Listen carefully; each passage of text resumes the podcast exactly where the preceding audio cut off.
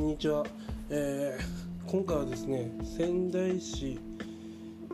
が、えー、市役所と、えー、教育館に、えー、爆破すると攻撃するとそういった予告のメールが届いた件について、えー、話していきたいと思います、えー、これはですね、えー、仙台市と塩釜市白石市え、角田市がですね、えー、爆破予告のメールが届いたみたいなんですよね。でまあ最初まあ何も私は気にしていなかったんですがその幼稚園だったり保育園だったりあのまあそういうあのその爆破予告のあれが来たから早めに迎えに来てくださいと、えー、私あのちょっとそのメール来たんですね。だから早く子供を迎えるためにですね仕事を休まなきゃいけなかったんですよね午後。だからほとんどそのの方はですねあの早く帰ったりしたんじゃないでしょうか。それか一日休ませたりとか。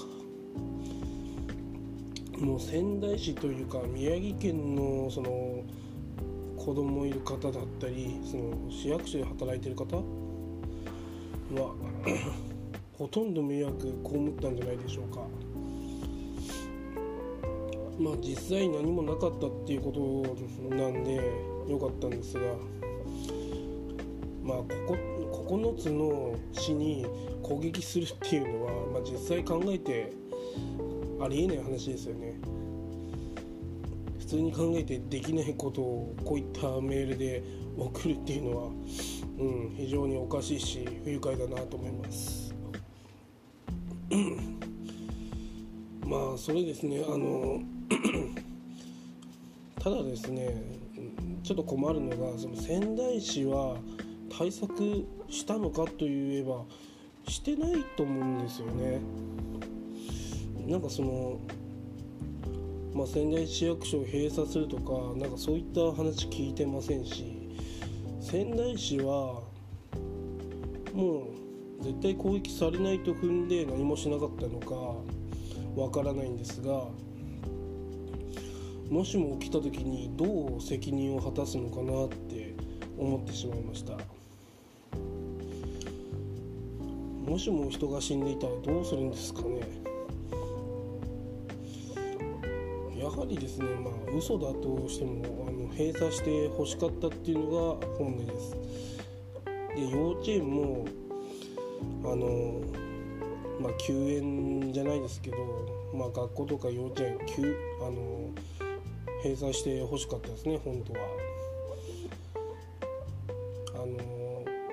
仙台市とか名取市多賀城市は午後4時までに下校させると。なんか5時あじゃなくて、えー、午後4時33分に確か、えー、爆破するとそういった時間設定があったのでみんな午後4時までに下校させたということですでもちょっと、うん、仙台市の対応ちょっとひどいなと私は思ったんですが午後4時までもしもその手前に爆破されてたらどうするんだっていう風な話なんですよね。えー、仙台市の方住んでいる保護者としてはですねすっごく、えー、なんか問題だなと思いました。まあそんなこと言うんだったら、まあ、自主的に休ませるべきだったのかもしれませんね。もしも次ですねまた同じようなあの予告があったらですね私は、えー、子供を休ませたいと思います。あとあれですねその仙台市はですね、まあ、全員休ませるとかそういうことぐらいしてもよかったんじゃないかなと思います。もしかしたら次の予告では本当にあるかもしれませんし、えー、怖いですね。もしもですね、まああなえー、これを聞いてる方が、まあ、保護者の方だったらそういった予告メールが、まあ、嘘でも本当でも、まあ、休ませた方が一番いいと思います。何かあってはからでは遅いので、えー、もしもそういったことがあったらあの子供を休ませた方がいいと思います。仕事よりも子供優先で考えた方がいいと思います。以上ですます。